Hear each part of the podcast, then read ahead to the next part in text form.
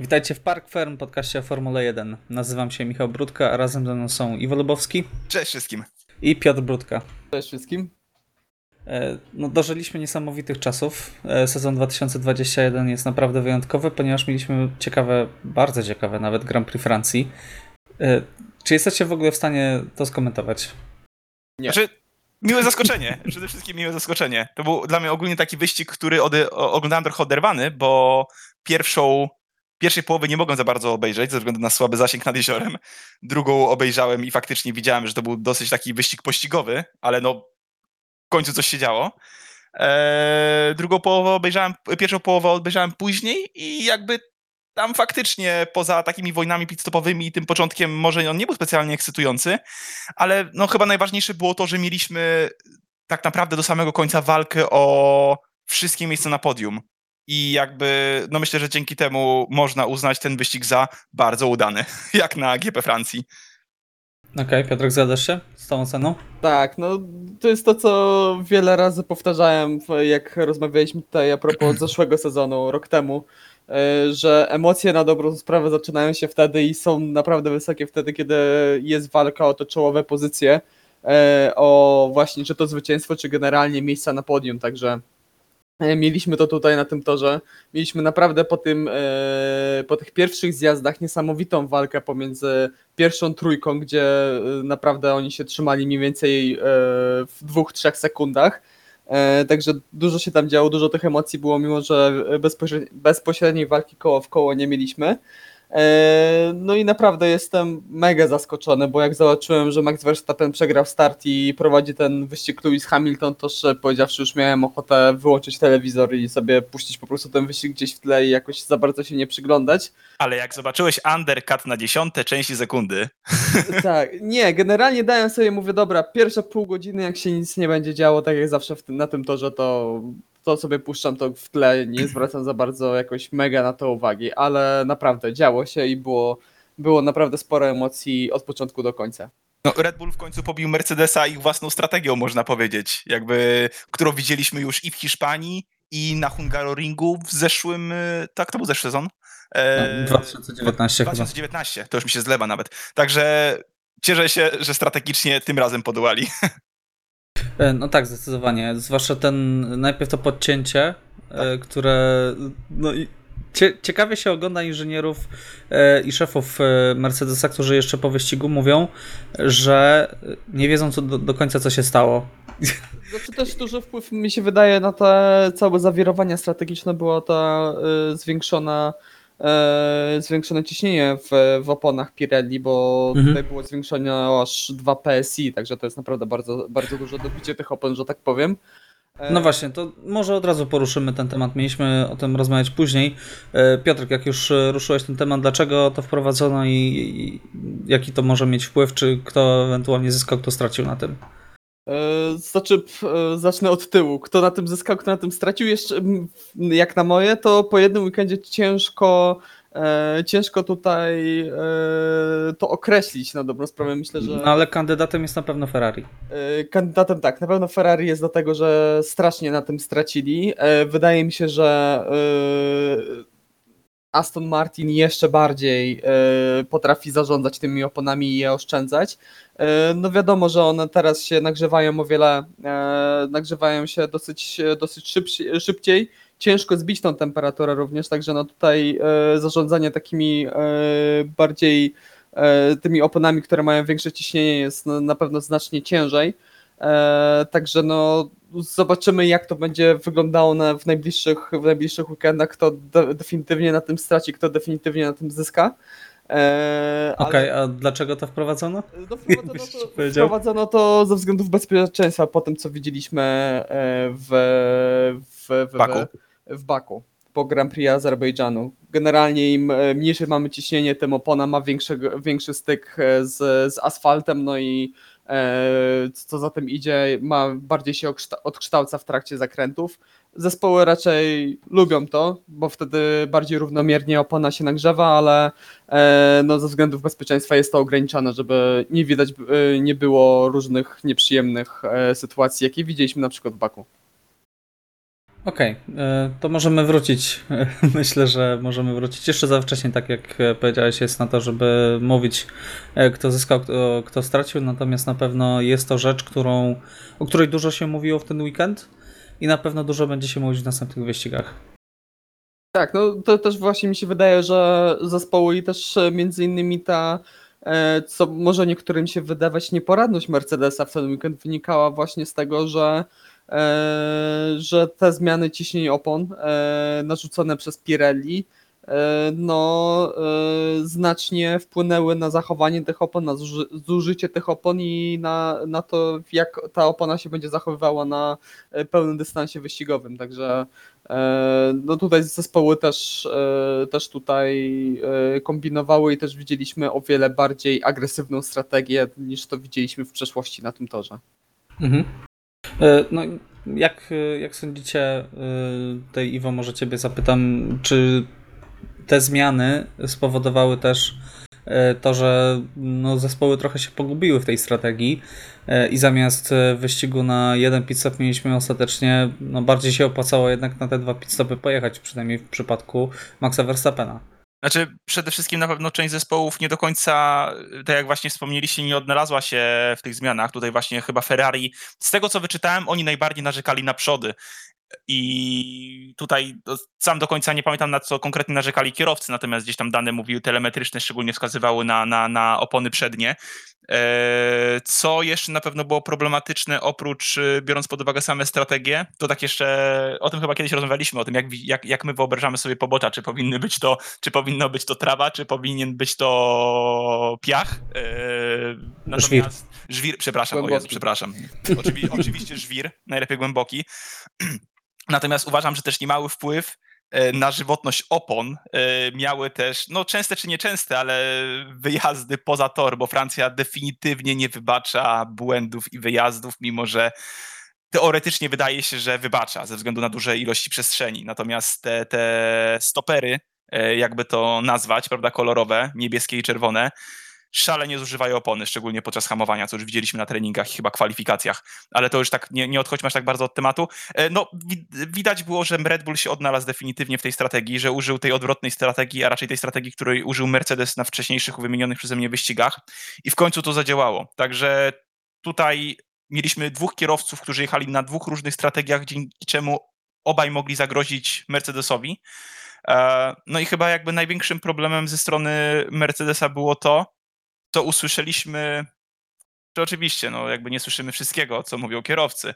E, Natomiast dla mnie największe wrażenie chyba zrobiło to publicznie puszczone radio Walteriego Bottasa, który podobno od początku mówił, że to będzie e, wyścig na dwa pit stopy. No i miał Oj, rację tak. chłopak, miał rację chłop, naprawdę. Czy- I przyznam szczerze, że w tym momencie, tak jak wcześniej używali, u, uważaliśmy, często gdzieś tam komentowaliśmy te radia Walteriego Bottasa, mówiąc, że a, chłopak, przes- e, chłopak, znaczy nie jest taki młody, chłop przesadza Mężczyzna.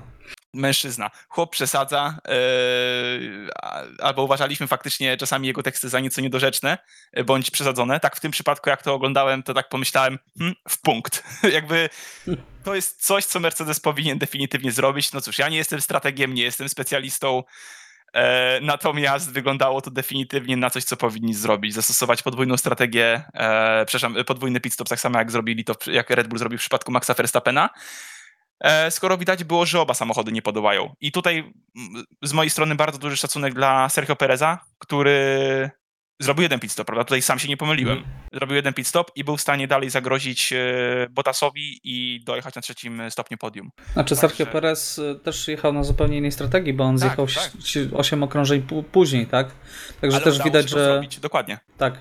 Widać, że Red Bull tutaj no, zdywersyfikował tą strategię. Widać było, że Perez w pierwszej fazie wyścigu trochę odstawał e, tempem. Pytanie, czy odstawał dlatego, że oszczędzał opony, bo wiedział, że będzie jechać te 7-8 okrążeń e, dłużej, e, czy po prostu no, nie domagał, że tak powiem, trochę i w pewnym momencie uznali, że okej, dobrze, s- Czeko, oszczędzaj opony, wymyślimy coś innego, tak? Znaczy, wydaje mi się, że go schaltowali w momencie, w sensie schaltowali, jakby była strategia na oszczędzanie opon w, momencie, kiedy okazało się, że to Max znajduje się za Hamiltonem, czyli w, no, w ekstremalnie początkowej fazie wyścigu.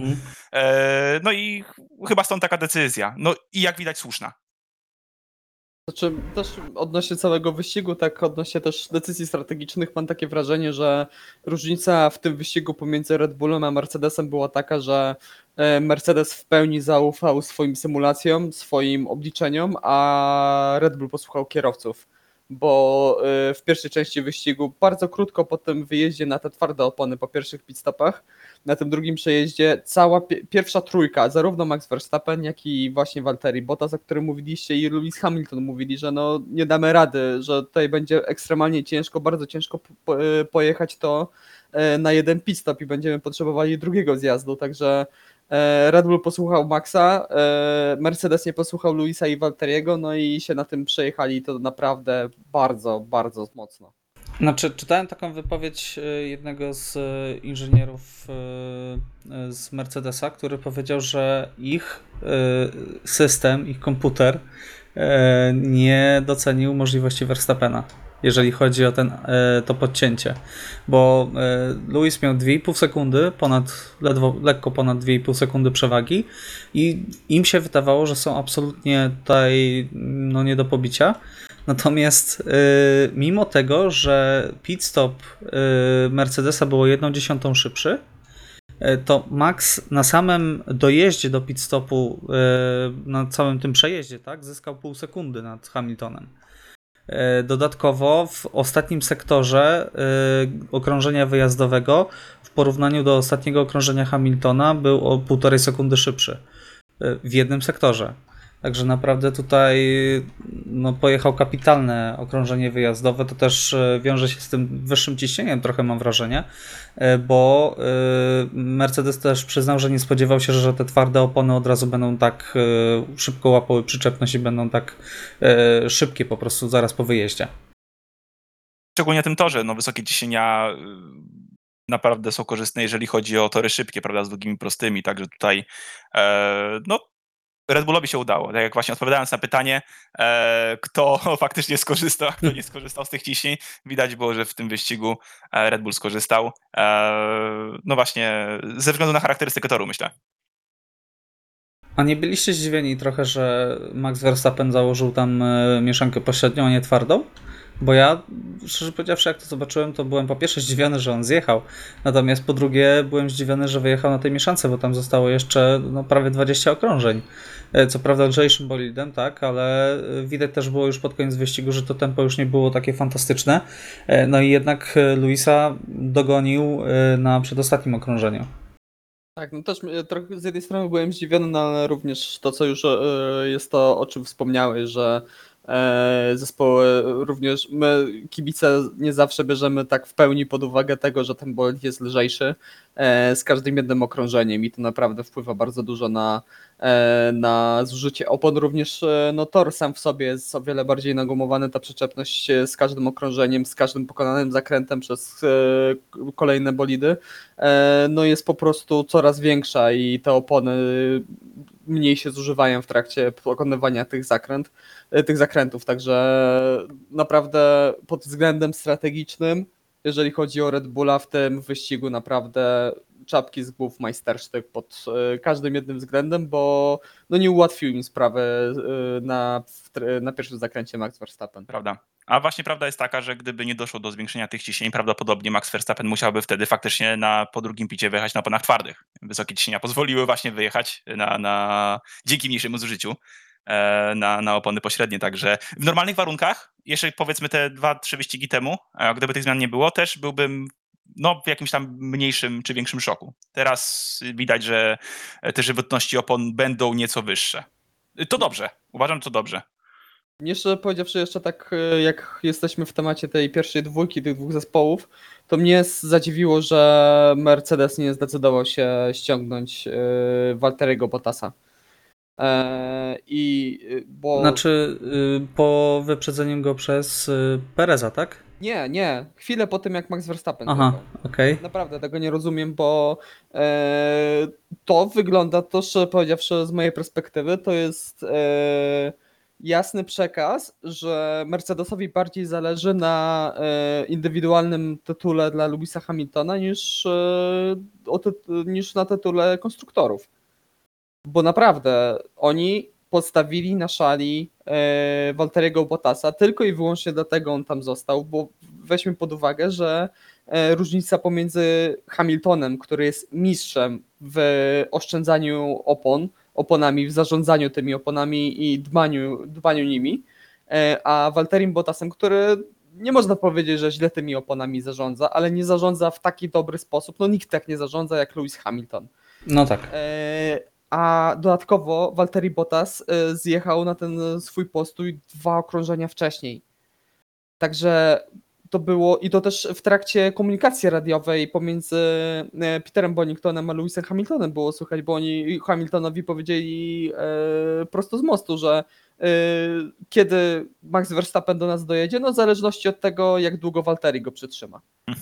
Mhm. Także no tutaj po prostu postawili wszystko na szali, żeby, e, żeby e, Lewis Hamilton wygrał ten wyścig i e, odrobił trochę punktów do Maxa Verstappena. Także no z jednej strony jestem mocno zniesmaczony postawą tutaj Mercedesa i też po prostu najzwyczajniej w świecie zdziwiony, bo czy to w Formule 1, czy w jakimkolwiek innym sporcie motorowym, to zespoły zazwyczaj s- e, kierunkują się na to, żeby zmaksymalizować e, dorobek punktowy dla całego zespołu i patrzą praktycznie tylko i wyłącznie na te tabele konstruktorów, a tam czy kierowca zdobędzie tytuł, czy nie, no to to już jest sprawa e, czasem drugorzędna i tutaj już e, czasami były takie historie w motorsporcie, gdzie e, zespoły poświęcały swoich kierowców i ich walkę o tytuł mistrzowski tylko po to, żeby za, zagwarantować sobie e, tytuł w e, klasyfikacji konstruktorów. Także no naprawdę jestem mocno zdziwiony. Zdziwiony czy zniesmaczony? Bo... Jedno, jedno i drugie. Jedno i drugie pewnie. Jedno i drugie, naprawdę. Bo to jeżeli będziemy to oglądali dalej, no bo y, ja, ja rozumiem, że y, Mercedes y, mógł robić takie rzeczy, czyli poświęcać Walteriego Bottasa, żeby chronić tutaj Lewisa Hamiltona w sezonach, kiedy oni mieli naprawdę bardzo dużą przewagę e, i w sezonach, w których e, oni nie musieli się tak martwić za bardzo o tabelę konstruktorów. E, Bo czy to był sezon 2018 i walka z Ferrari, no to e, nie mieli takiej złej sytuacji punktowej, no bo na e, ile? 7 wyścigów Valtteri Bottas zapunktował tylko w czterech. Mhm. I tutaj no weźmy pod uwagę, że no, koniec końców no, nie do końca ze swojej winy nie punktował w tych, w tych wyścigach, w których nie punktował.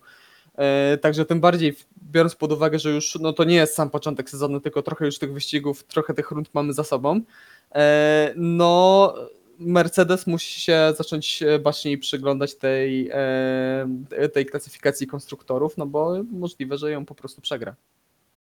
Czy na, na pewno, no, Red Bull po raz pierwszy od 2013 roku wygrywa trze, trzy wyścigi z rzędu. E, Po raz pierwszy w erze hybrydowej mm, wygrywa trzy wyścigi z rzędu, także mamy tutaj na pewno przełamanie jakiegoś trendu, tak? E, Bo mm, szczerze powiedziawszy, nie wiem, czy, czy Ferrari. Myślę, że Ferrari też miało taką serię, natomiast Red Bull tutaj na pewno jest groźny, jest bardzo groźny. E, Na pewno w klasyfikacji konstruktorów tutaj ma już 37 punktów, jeżeli dobrze liczę przewagi. E, Max Verstappen ma 12 punktów więcej niż Lewis Hamilton. Checo ma 25 punktów więcej niż Bottas, także ta przewaga jest naprawdę spora. E, Co prawda, oczywiście, jeszcze może się to obrócić e, do góry nogami. Możemy za kilka wyścigów mówić o tym, e, jak to no, Red Bull roztrwonił całą przewagę, tak? Tak jak mówiliśmy, czy, czy to już jest pozamiatane po Grand Prix Portugalii, tak? Gdzie wydawało się, że Mercedes jest nie do ruszenia, absolutnie. Ferrari też było w dobrej sytuacji w 17 i w 18 roku, także No właśnie. Zwłaszcza, że tam e, Sebastian Vettel miał chyba 30 parę punktów przewagi nad Lewisem Hamiltonem w pewnym momencie e, w 2017 roku. Jasne, tylko e, mimo wszystko mi się wydaje, że Red Bull jest znacznie lepiej zorganizowanym zespołem niż Ferrari. I w Ferrari w sezonach 2017-2018, no tam były zawirowania kadrowe w środku. Była również także tam e, od, odchodziło parę osób, e, była też e, taka wewnętrzna walka pomiędzy Mattią Binotto a Maurizio Arrivabene.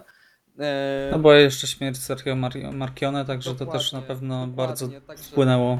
Także tutaj było dużo zawirowań wewnętrznych, a wtedy Mercedes był bardzo stabilną ekipą, bardzo spokojną.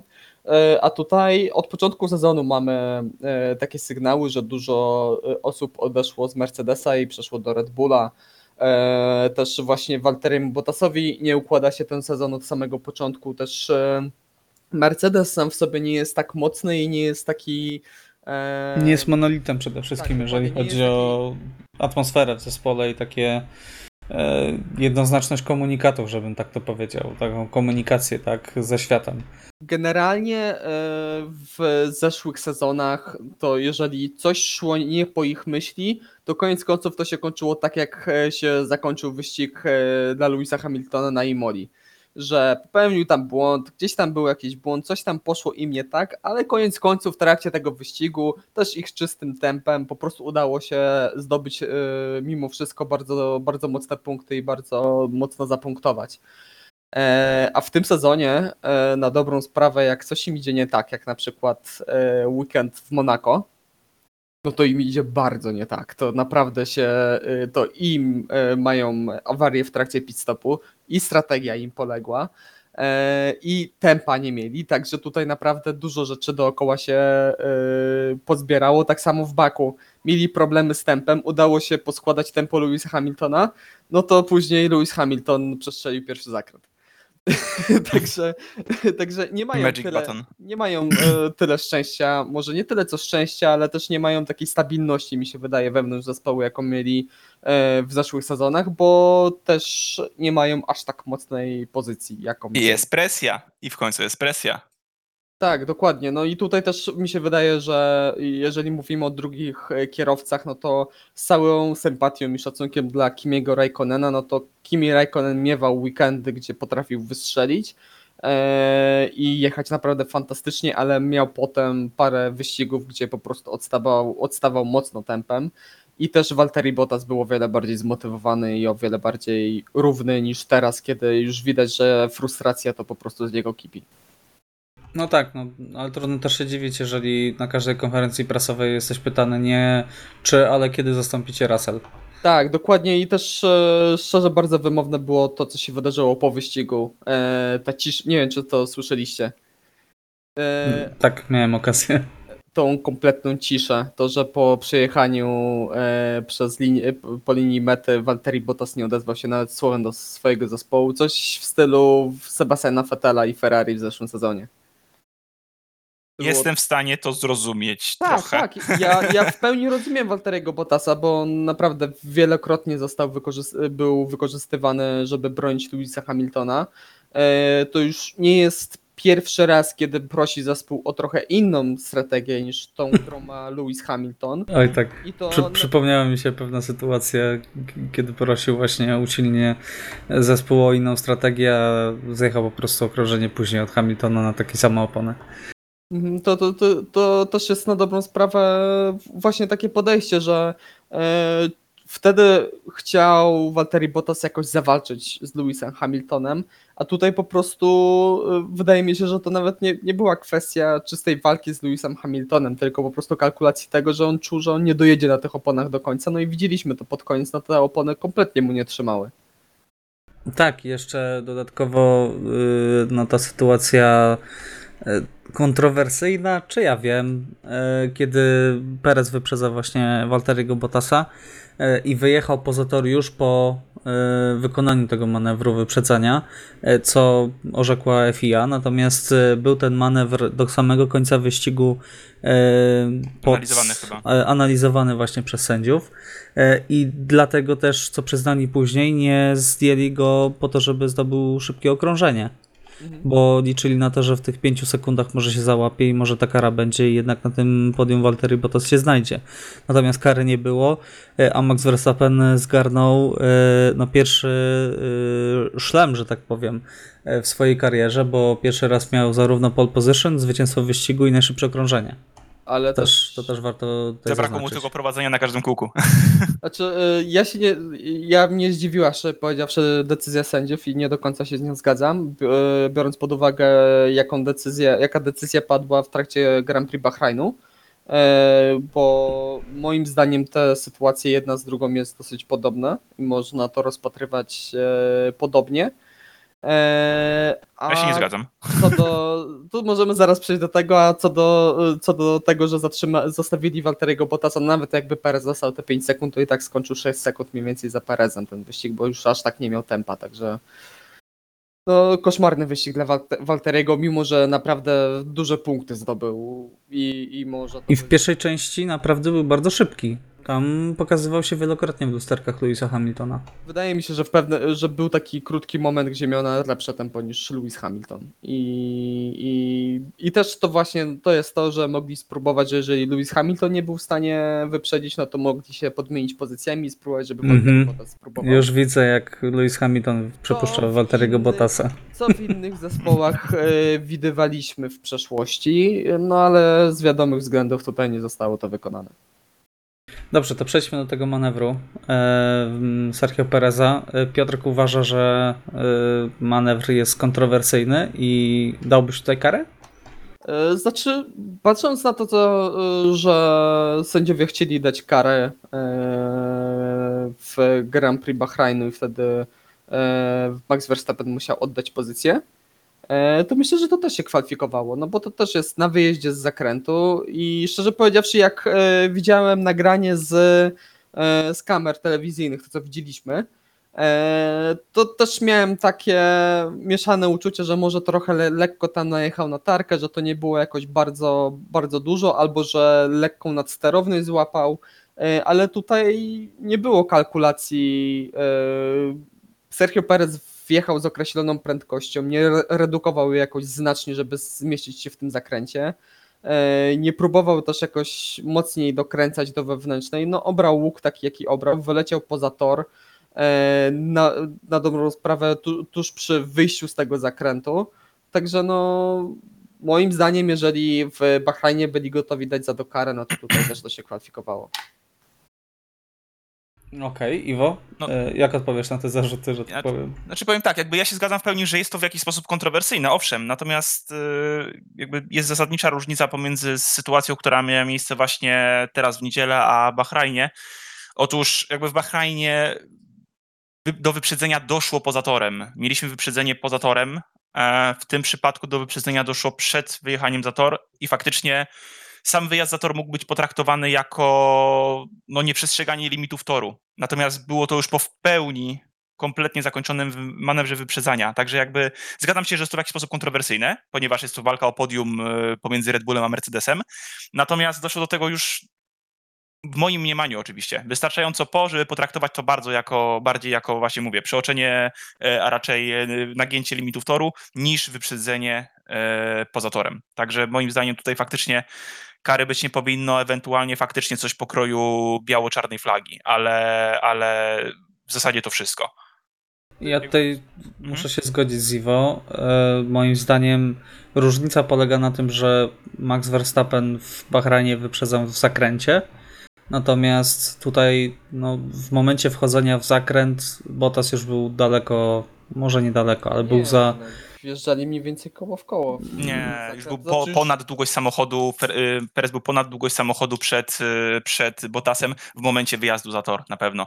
Znaczy, to to tak, no ale y, Max Verstappen również był przed, już przed Lewisem Hamiltonem w momencie, kiedy wylatywał poza tor i opuszczał ten tor.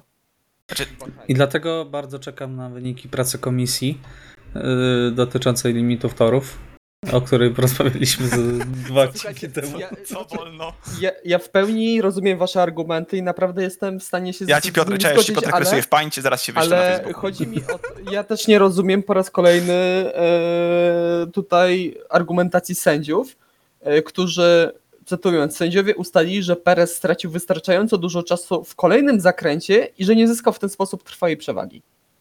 Czekaj, czekaj. No Też to ja nie rozumiem to. Jeżeli możemy wyprzedzać poza torem, wtedy kiedy stracimy czas na następnym zakręcie. Patrz Piotrek, wysłałem ci.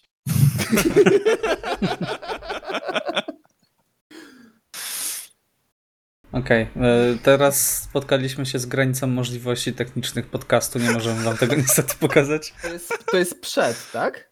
To jest w momencie, kiedy on wyjeżdża za tor. Tak, tak. To, to że wyjechał poza torem po, yy, yy, po tym, jak już wyprzedził yy, Walteriego Bottasa, to się w pełni zgodzę.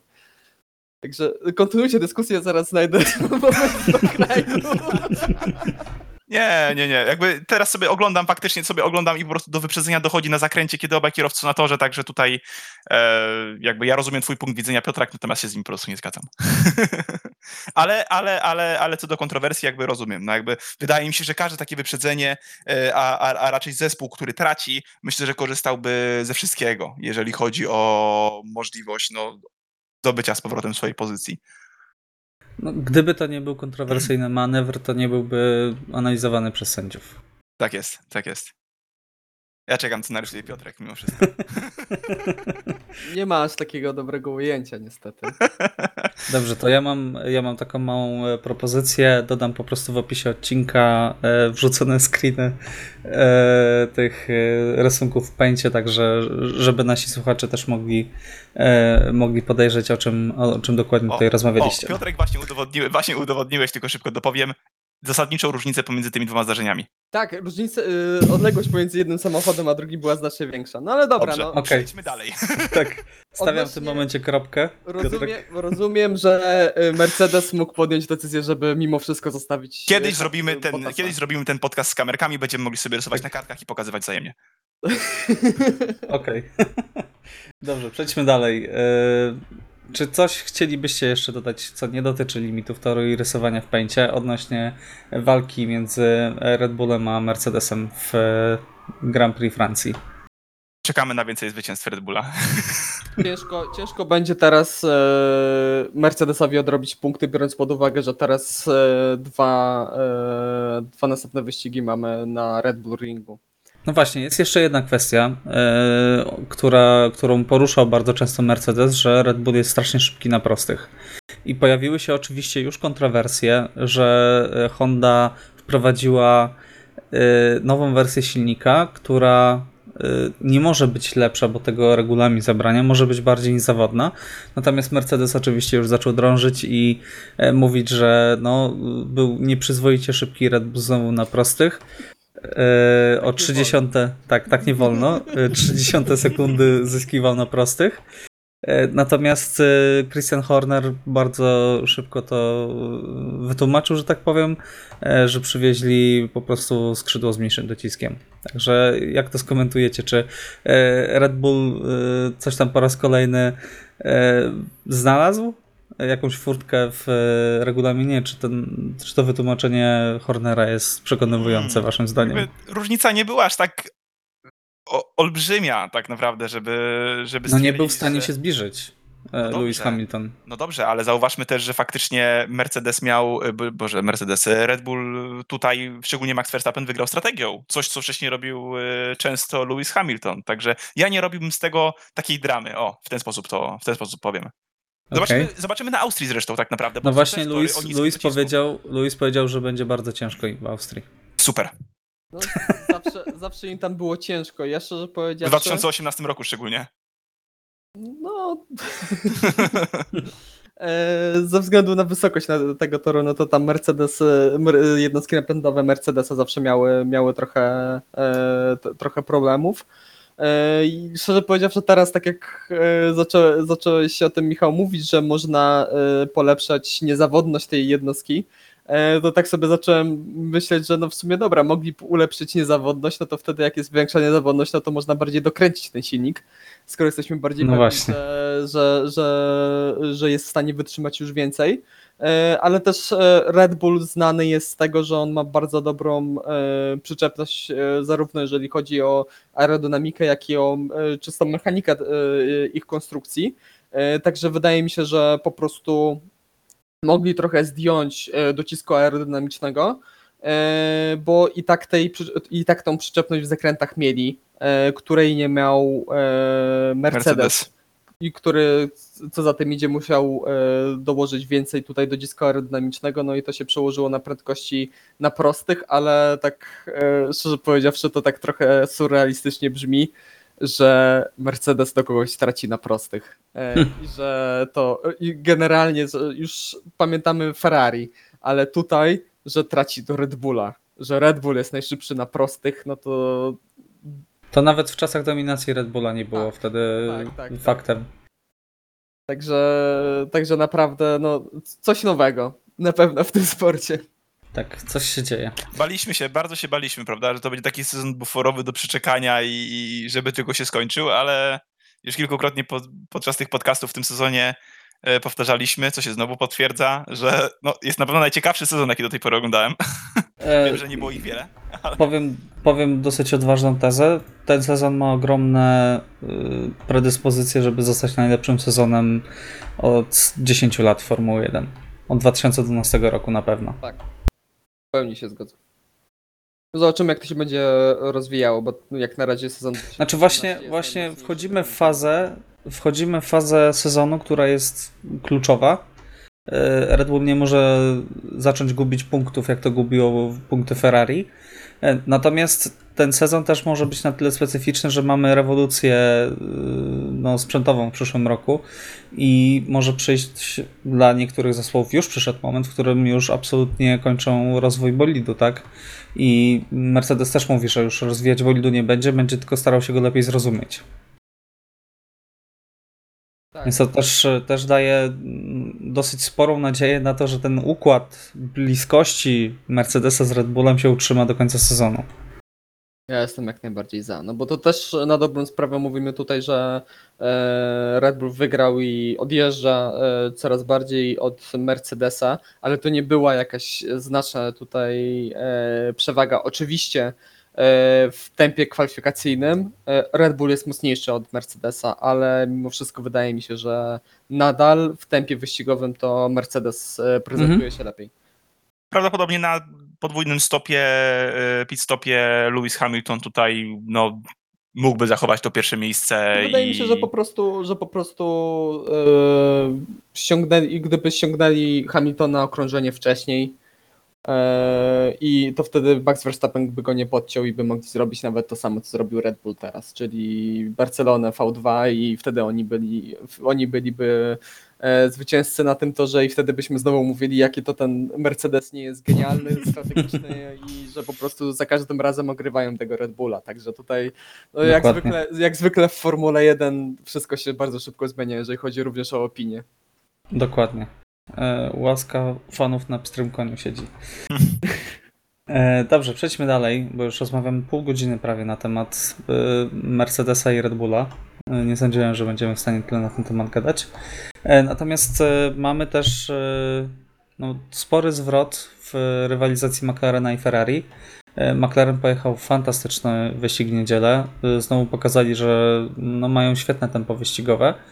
E, i e, zdobyli e, piąte i szóste miejsce.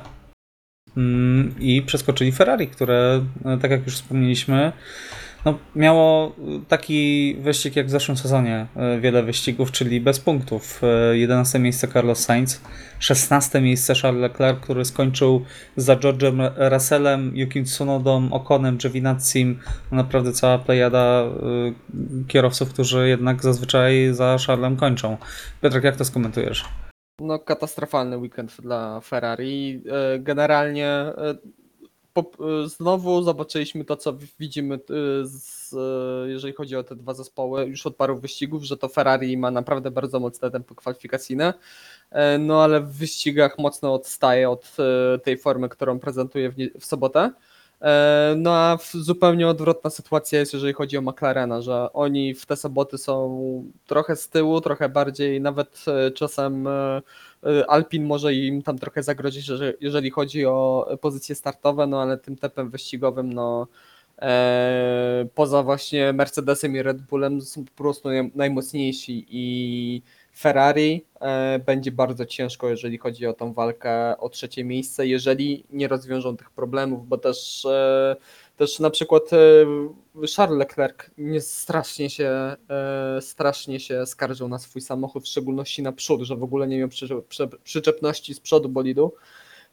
Także miejmy nadzieję, że tutaj Scuderia e, Scuderia rozwiąże te problemy, zrozumie co tam poszło nie tak i dlaczego ich samochód zachowywał się w taki sposób, bo zapachniało nam to z zeszłym sezonem i to bardzo mocno. Czy Ferrari powiedział po tym wyścigu, że kończy rozwój bolidów na ten rok? Ja wiem, dlatego podkreśliłem to, że zrozumie, dlaczego e, to się wydarzyło, no bo jasne, oni odstawali tempem wyścigowym e, od początku sezonu, no ale oni nie odstawali tym tempem wyścigowym tak bardzo od McLarena. E, Mhm. Także miejmy nadzieję, że tutaj e, to nie Wypadek jest przy pracy. że to jest bardziej wypadek przy pracy i brak roz- zrozumienia tych e, nowych ciśnień, e, niżeli tutaj jakiś stały trend i, e, i potężny spadek formy w Scuderii. Okej, e, a co sądzicie o Danielu Ricciardo? Chyba taki e, przebudzenie Tak. trochę mm, Daniego. E, pierwszy raz chyba widziałem go w tak odważnych manewrach w McLarenie. Tak, To no, był taki dany na dohamowaniu, którego znamy z poprzednich lat. W końcu zrobił się odważny. zrozumiał. Znaczy widać, widać było po tym wyścigu, że w końcu zrozumiał trochę lepiej e, samochód, także oby więcej takich wyników obu kierowców obok siebie, także tutaj już nie można zarzucić Danielowi, że odstaje, znaczy odstaje. Jechał na innej strategii, prawda? Bo Dokładnie. Lando Norris miał, Lando Norris miał y, dużo młodsze opony, stąd decyzje, decyzje takie, a nie inne, jeżeli chodzi o wymianę kierowców na torze. Natomiast jakby zakończył, skończył za nim e, szósta i, e, przepraszam, piąta i szósta pozycja, siódmy Gasly swoją drogą też naprawdę świetny wynik y, kolejny e, Francuza. Tak, jakby ja bardzo bym chciał właśnie coraz częściej oglądać kierowców y, McLarena obok siebie na podobnym poziomie, na wysokich pozycjach, bo w końcu no, po to ściągnęli Daniela do siebie, żeby, żeby móc jak najwyżej kończyć, prawda? Tak, dokładnie. No, w końcu zobaczy, zobaczyliśmy Danie- Daniela Ricciardo, który zarówno e, w sobotę ma naprawdę dobre tempo i e, nie odstaje jakoś strasznie bardzo od swojego, swojego kolegi zespołowego. Oczywiście Lando Norris no, wygrał tą bezpośrednią rywalizację, no ale gorzej wystartował. Również tempo wyścigowe Daniela Ricciardo na tym pierwszym przejeździe było, e, było lepsze od Lando, Lando Norrisa. E, Także, e, także tutaj naprawdę brawa w końcu. Bardzo się z tego cieszę i szkoda mi mimo wszystko Da- Daniela Ricciardo, że ta inna strategia e, okazała się tutaj gorsza, bo tą pierwszą częścią wyścigu wydaje mi się, że po prostu no, zasłużył skończyć wyścig przed, przed swoim zespołowym kolegą. No ale miejmy nadzieję, że to będzie teraz tylko e, trend e, wzrostowy tutaj w wykonaniu Australijczyka. No i też e, ja byłem trochę w szoku, jak bardzo był napięty w tej pierwszej części wyścigu, kiedy tam zaczęli mówić, że przed tobą jest Gasly, tam z dwa, trzy razy mu powtórzył to inżynier i tutaj dosyć wulgarnymi słowami się odwdzięczył Daniel Ricciardo. No, poczuł krew po Tak, prostu. w końcu, w końcu, w końcu poczuł, że jest przed Norrisem z jednej, z jednej strony i z drugiej strony jest po prostu ma tempo dzisiaj i może zrobić naprawdę dobry wynik. No i w końcu końców zrobił. I kolejne dobre podcięcie wyścigu. Daniel Ricciardo tam chyba był na Gassim i Leclercu, z tego co kojarzę. Mhm. to Tak. pit stop. Tak, tak, Także tak. kolejne naprawdę dobre podcięcie. To był, to, był, to, był, to był wyścig dobrych pit stopów, muszę powiedzieć. No, ciekawy strategicznie na pewno. tak, dokładnie. E, Natomiast chciałbym jeszcze tutaj pochwalić Lando Norrisa, bo jest niesamowicie równy, naprawdę. E, W tym roku Lando Norris zajął czwarte, trzecie, piąte, ósme, trzecie, piąte, piąte miejsce. Gość raz wypadł poza pierwszą piątkę. Z bolidzie, który jednak e, no, aspiruje raczej do piątego miejsca niż do trzeciego i czwartego. Taki trochę Carlos Sainz sprzed dwóch sezonów. Trochę tak. Tak, smooth operator na dobrą sprawę. E, No zdecydowanie, no jak dla mnie Lando już w tym momencie ma 76 punktów, co jest lepszym wynikiem w jego pierwszym sezonie y, i y, niewiele gorszy wynik niż w zeszłym roku, gdzie już też go chwaliliśmy za dobrą jazdę. No, coraz więcej doświadczenia ma Brytyjczyk i to naprawdę widać, że już widzimy o wiele większą dojrzałość e, w jeździe. No chyba, że mówi o Pierze Gasly. No też, to też mnie to trochę zdziwiło, że w momencie, w którym ktoś trochę mocniej zacznie walczyć tutaj z Lando, e, który też swoją drogą jest bardzo kierowcą, który jeździ bardzo czysto i to też widzieliśmy w zeszłym sezonie wielokrotnie w trakcie jego pojedynków z Charlesem Leclerciem. E, Ale tutaj naprawdę jeździ bardzo dobrze, ma bardzo dobre tempo wyścigowe, kwalifikacyjne również e, i ja sobie nie przypominam błędów jego w tym sezonie. Także naprawdę tutaj duże brawa. Tak, szczególnie, szczególnie w pojedynkach, prawda? Tutaj widać, że, że trzyma się swojej linii, jakby nie, nie, nie robi za przeproszeniem jakiejś hamowy. E, No i tak potraktował manewr Gasliego, który no, był trochę agresywny, ale nie stało się nic niedorzecznego. O, w ten sposób bym to ujął. Też Ale wyścig to- emocje, też- wyścig tak, emocje, nie? no Dokładnie. wi- wiadomo, ja tutaj też nie, nie wiem, nie chcę, nie chcę karać e, kierowców za to, że użyją mocniejszych słów. Bo to też rozumiem, że no, kiedy e, sam jedziesz prawie, wlatujesz w łuk z prędkością ponad 200 km na godzinę i nagle po twojej wewnętrznej pojawia się drugi bolid, który też jedzie ponad 200 km na godzinę i jedzie praktycznie w ciebie, no to rozumiem, że tam serce mocniej zabije i pojawią się o wiele większe emocje niż zwykle, ale e, także Wtedy tutaj... zawsze sobie może zobaczyć filmik Kubicy ścigającego się z masą na Fuji. Ja myśl, Jezu, myślę, że to tego nie widziałem. To jest Bon, tak, bonjour. kiedy, kiedyś to było, Dokładnie. Dobranocka. Bardzo dobra. Dobrze, to w takim razie, czy chcielibyście y, coś jeszcze powiedzieć na temat e, tego wyścigu, bo myślę, że też nie ma co za bardzo przedłużać. Myślę, że warto tutaj też wyróżnić Astona Martina, e, który jest jakiś po prostu kosmiczny, jeżeli chodzi o jazdę na y, pełni zatankowanym bolidem i ilość okrążeń, które są w stanie pokonać w dobrym tempie.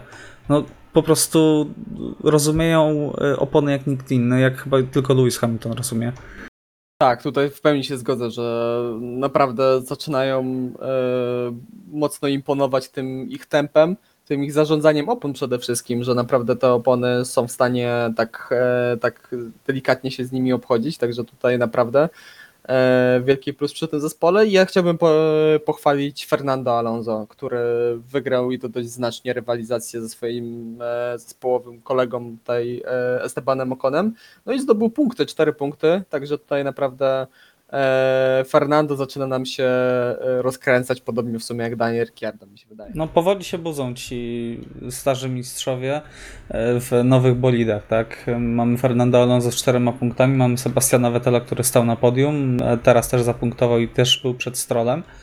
E, I to dosyć wyraźnie było 12 sekund z tego co widzę.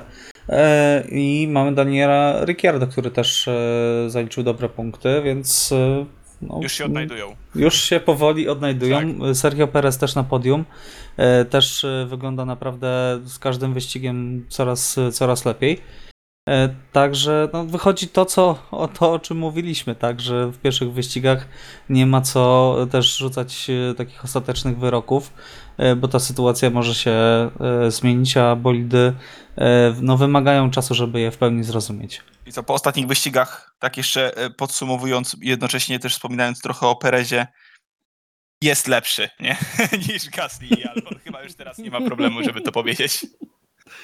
Ja myślę, Pierwszy że- raz od 2018 roku y, mamy Red Bulla, który znajduje, drugiego Red Bulla, który znajduje się tam, gdzie powinien się znajdować, podczas zespołowego radia, że faktycznie zostanie wyprzedzony przez Verstappena, tylko mówi, że no tak, ciśniemy, idziemy po nich. Jakby to jest akurat takie wiadomo, no co miał powiedzieć, prawda, jest drugim kierowcą, co jest jawne. Mhm. no, Natomiast fajnie, fajnie to widzieć, fajnie to widzieć, że w końcu jest drugi Red Bull tam, gdzie powinien. Ja się strasznie z tego cieszę.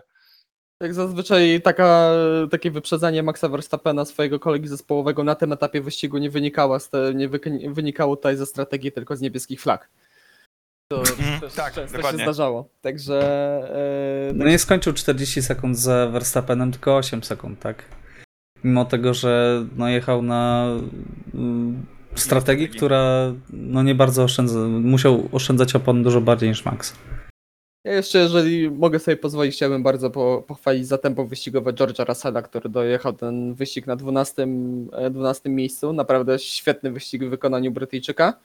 E, I pomimo tego, że fatalnie startuje i musi to ogarnąć. Pięć, pięć pozycji stracił na starcie. Tak, tak. No to, to jest naprawdę, naprawdę się robi trochę niedorzeczne, bo to za, praktycznie co wyścig George Russell traci te, te pozycje na starcie. Ktoś tam chyba knoci jego manetkę sprzęgła, mi się wydaje, przed wyścigiem. I z Sebulba, tak? Jest, ale to już jest trzeci sezon i to cały czas się dzieje. A to trzeci już- sezon jest w tym samym zespole, Piotrek, jakby wyciągnij wnioski. Także no, nie wiem, może w- do, dobitnie mu nie leży sprzęgło w Williamsie, ale naprawdę tutaj duży plus dla, dla Brytyjczyka za ten wyścig, bo naprawdę pokazał fantastyczne tempo. No, y, George Russell powiedział po wyścigu, że to był jego najlepszy wyścig w e, barwach Williamsa.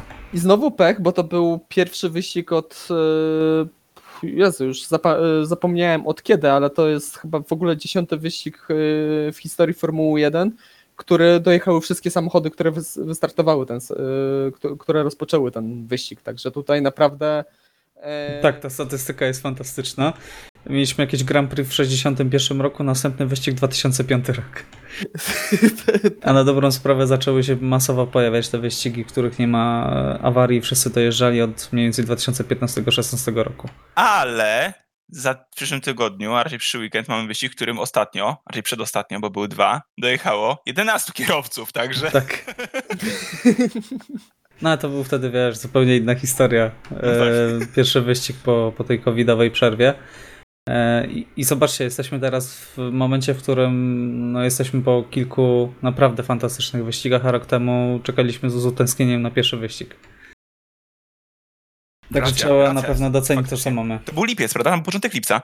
Tak, tak, pierwszy weekend lipca. Faktycznie. E, No dobrze, to czy chcielibyście coś jeszcze dodać? Kogoś wyróżnić tutaj, czy, czy kogoś zganić może? Alfa Romeo trochę odstawała tempem, sami to kierowcy przyznawali, że, że to nie było to, to co było w, zesz- w kilku ostatnich wyścigach, że tempa zdecydowanie zabrakło. No oni są tak trochę na ziemi szybsi od e, Williamsa zazwyczaj, znacznie szybsi od Hasa, a wolniejsi od całej reszty, także no tutaj muszą liczyć na trochę szczęścia, na trochę lepszy weekend, żeby zdobywać te punkty, ale też e, nie wróżę im tego, żeby zdobyli e, jakieś lepsze punkty. Co, co dziwne, szczerze powiedziawszy, pozwolę sobie na taką małą dygresję. e, Na Twitterze pojawiła się taka plotka, że szef zespołu Frederic Wasser ma przedłużany y, kontrakt mniej więcej co miesięcznie, że on nie ma takiego kontraktu Okej. wiem, na rok, na Umowa zlecenie. No coś w tym stylu. I nie potrafię znaleźć nikogo innego, bo y, nie wiem na jakiej zasadzie, czy to po prostu Zauber chce się go pozbyć, a nie mogą znaleźć nikogo lepszego, czy po prostu już e, On ma dosyć. czy pan e, Wasser chciał przejść, bo też były takie plotki, że mógłby przejść na przykład e, do Alpin e, w- pod koniec zeszłego sezonu, także jak to dzisiaj przeczytałem, to szczerze powiedziawszy w mocnym szoku byłem. bo to się nie zdarza, że... No, posady Szef- szefów zespołów to, to nie są najbezpieczniejsze prace na świecie, jeżeli chodzi o stałość zatrudnienia. Ale nie E, aż no, tak. ale nie aż tak, zdecydowanie. E, No dobrze, to ja chciałbym jeszcze tylko jeden plusik mały dać e, dla Hasa. E, Mało o nim mówimy, ale pierwszy raz w tym sezonie awansowali do Q2. Tak, taki E, malutki plusik. Tak, mam przed sobą tego mema z. Wario chyba, tak? At what cost. Tak. Dokładnie. Ale dobrze. Tak, faktycznie, warto odnotować. E, Dobrze, to w takim razie kończymy e, dyskusję na temat Grand Prix Francji. Oby przyszłoroczne, jeżeli będzie, bo to też e, czytałem takie głosy, że nie do końca jest pewna przyszłość tego wyścigu. No Myślę, że nie będziemy płakać mimo wszystko, mimo tego rocznego wyścigu, że przyszłoroczny również będzie tak ciekawy. E, Jeszcze jeden temat na e, zakończenie tego e, odcinka. Mamy fantastyczny temat. Testy gitkości skrzydła, które w końcu, te nowe przepisy, o które tak bardzo Toto Wolf zabiegał, weszły w życie. I sensacyjnie absolutnie wszystkie zespoły przeszły te testy, w tym Szok. Red Bull. Dokładnie, nie, nie spodziewaliśmy się tego. Natomiast możliwe są, e, możliwe jest protest ze strony e, Mercedesa, e, znaczy e, protest na skrzydło Mercedesa, tylko że przednie. To o czym też już wspominaliśmy dawno. Już Christian Horner zapowiedział, że za kilka tygodni e, Toto Wolff będzie musiał skrzydło przednie w Mercedesie wymienić, tak jak on musiał skrzydło tylnie. Także absolutnie uwielbiam e, te utarczki słowne między Christianem a Toto. E, Natomiast e, Mercedes jeszcze doczepił się do jednej rzeczy w Red Bullu. e, Sprzętu do wykonywania pit stopów. Także Iwo, jak to skomentujesz? Jakby... E, na, ja się nie dziwię, ja się naprawdę totalnie nie dziwię, widząc już od jakiegoś czasu, jak, jak ten sport, jak ta rywalizacja poza torem wygląda, także nie będę udawał zaskoczonego, zszokowanego. Uważam, że jest to szukanie dziury w całym, ale no, skoro nie wygrywają na torze, no to trzeba w jakiś sposób tutaj sobie to odrobić, ale nie, nie dziwię się, że się doczepiają, ale Mhm. nie spodziewałem się jeszcze, że będą się doczepiać czegoś takiego, naprawdę.